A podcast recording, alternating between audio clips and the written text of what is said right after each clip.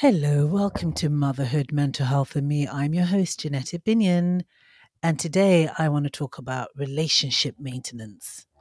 So, relationship maintenance with your partner. I'm going to specifically talk about within a heterosexual marriage setting because that is my experience. So, I'm talking from this this space, and then also relationships with my children.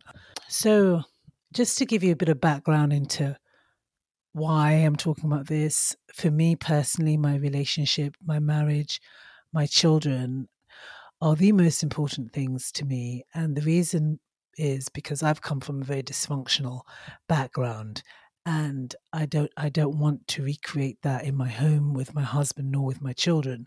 And so I do a lot of internal work and I'm really, really super invested in this space. So that's a bit of the backdrop. And also in addition, you know, I spent most of my adult life single. So I'm really enjoy my relationship with my husband and I'm invested in it. I want to tell you, share with you about a book I've read. It's called The Book You Wish Your Parents Had Read and Your Children Will, will Be Glad That You Did by Philippa Perry. I really enjoyed this. It's a parenting book. I've spoken to some of my friends who didn't didn't feel the same way about it, but I found some gems in this book which completely changed the way I parent a few years ago. So, um, one of them I want to explore this concept of attention bids. It's a desire for your husband or your children to connect, and similarly, you to also connect with your partner as well.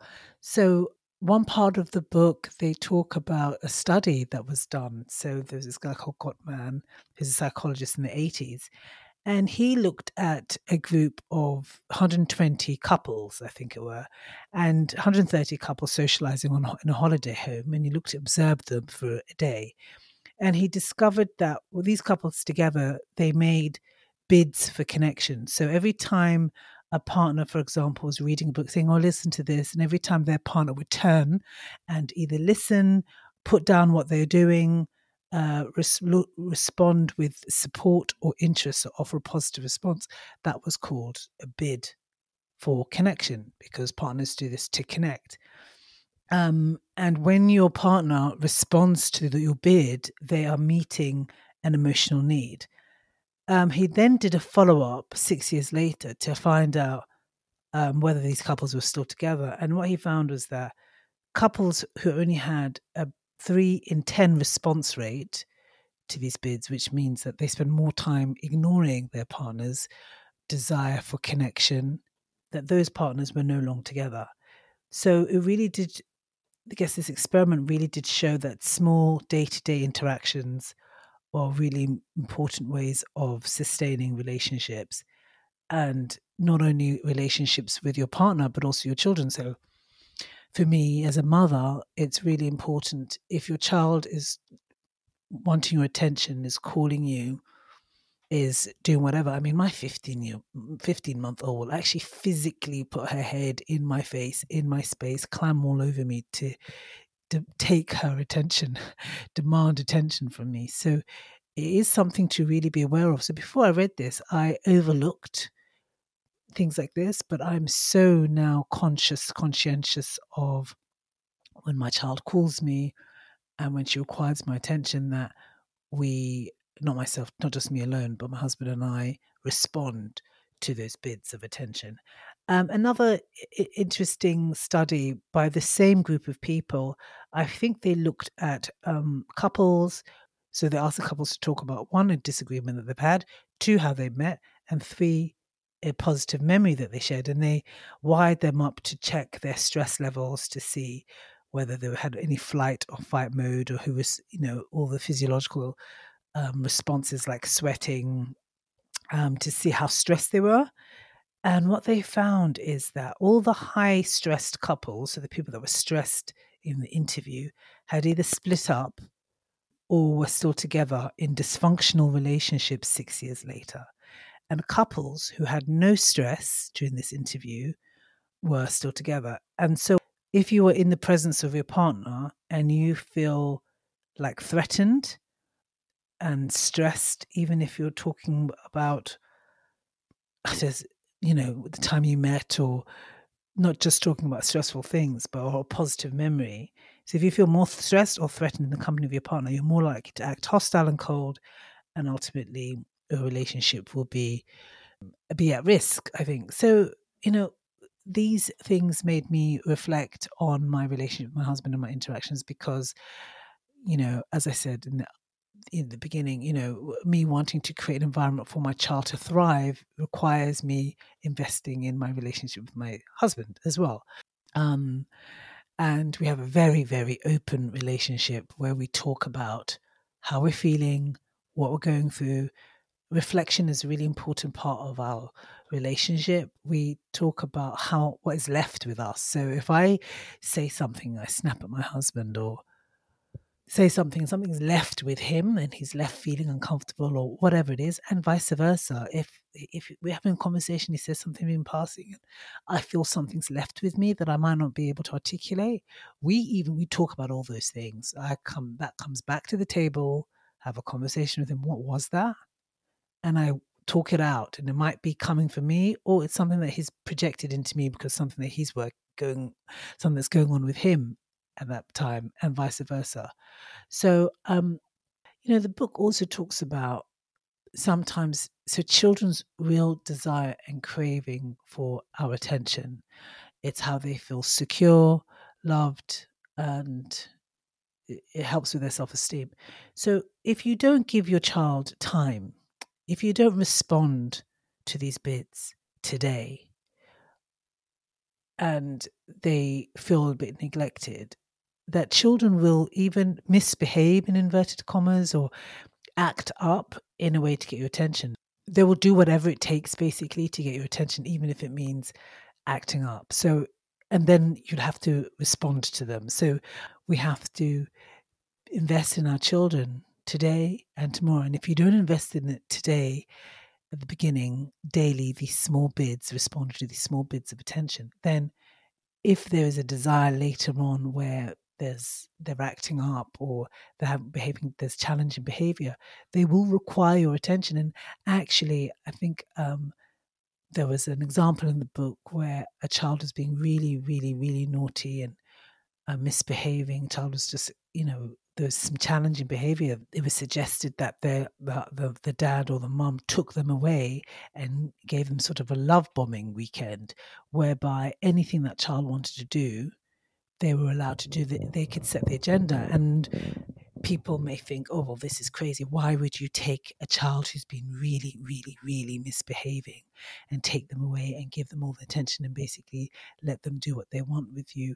And but what i understand from the, that story is that that time away creates focused one-on-one attention for the child to do what the child wants wants to do to be heard to be seen to be listened to be interacted with. So i guess if your child is what i'm taking away from that is if your child is acting up or things seemed really really difficult and this happens with me with my daughter. There are times so now we use it in our vernacular every day. We say oh there were a lot of bids today.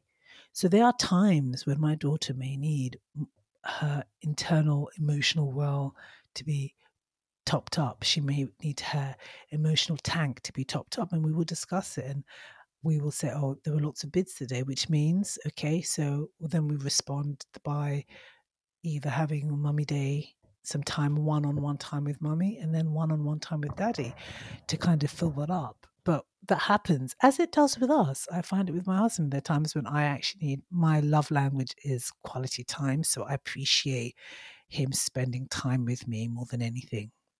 And so there are times when I need it. And also there are times when I feel upset and frustrated because, you know, so I'm snapping about something else, but actually in reality it's because actually I've not had any attention for a while and I need some. And so we need to then prioritize that in our lives in that moment. So yeah, this happens. And so when my daughter, is five at the moment, when she requires more attention, I mean, sometimes she would just be bouncing around my husband's office or wanting to see him. He has to. find some time to stop and, and spend time and we talk about it and spend time with her and give her what she needs in the hopes that her love tank her emotional well will be topped up and be filled enough fill up the tank to keep her going and the amazing thing about this work so others other papers i've read or studies or where it is like your child in order for them to feel secure they need to be close to you okay? I'm talking about maybe young children. I'm not i don't know the age of this but even from baby toddler they need your attention. They need to be close to you.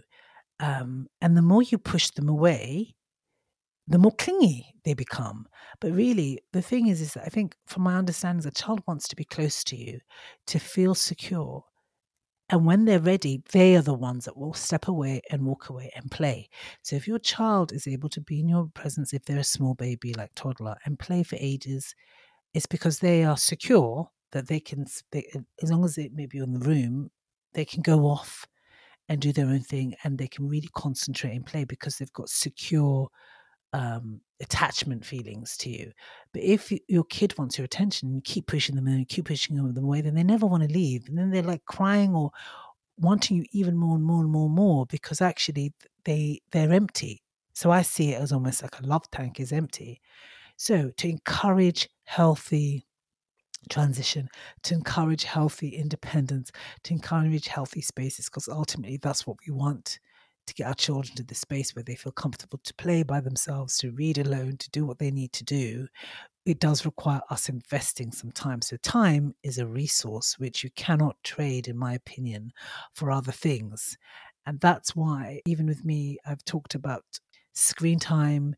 There's a study that I that I read, toddlers, tantrums, and technology, and it showed that two to three year olds. They looked at two to three year olds, and they said that if you use a, a screen in the middle of a tantrum, it really inhibits their ability their ability to self calm and self regulate. So it's better to find another way, interact with them, ask them questions, play with them, distract them, dance around, do something else, take them out of the environment, then just give them a screen. And all this work that I think we do as parents, that I've just said, those few things, are investments that we're making into our children to equip them with the internal skills to be able to self regulate, self calm, and be okay without mummy or without daddy. So it's all a stepping blocks, stepping stone journey of building internal self esteem. So yes, so these are these are one this is one thing, attention bids. I I would ask you to become self aware of any bids that are happening in your home. And actually, one thing to think about is when when you hear it, when you hear your name being called, and when you see the bid. First of all, can you identify the bid, and then also what do you do?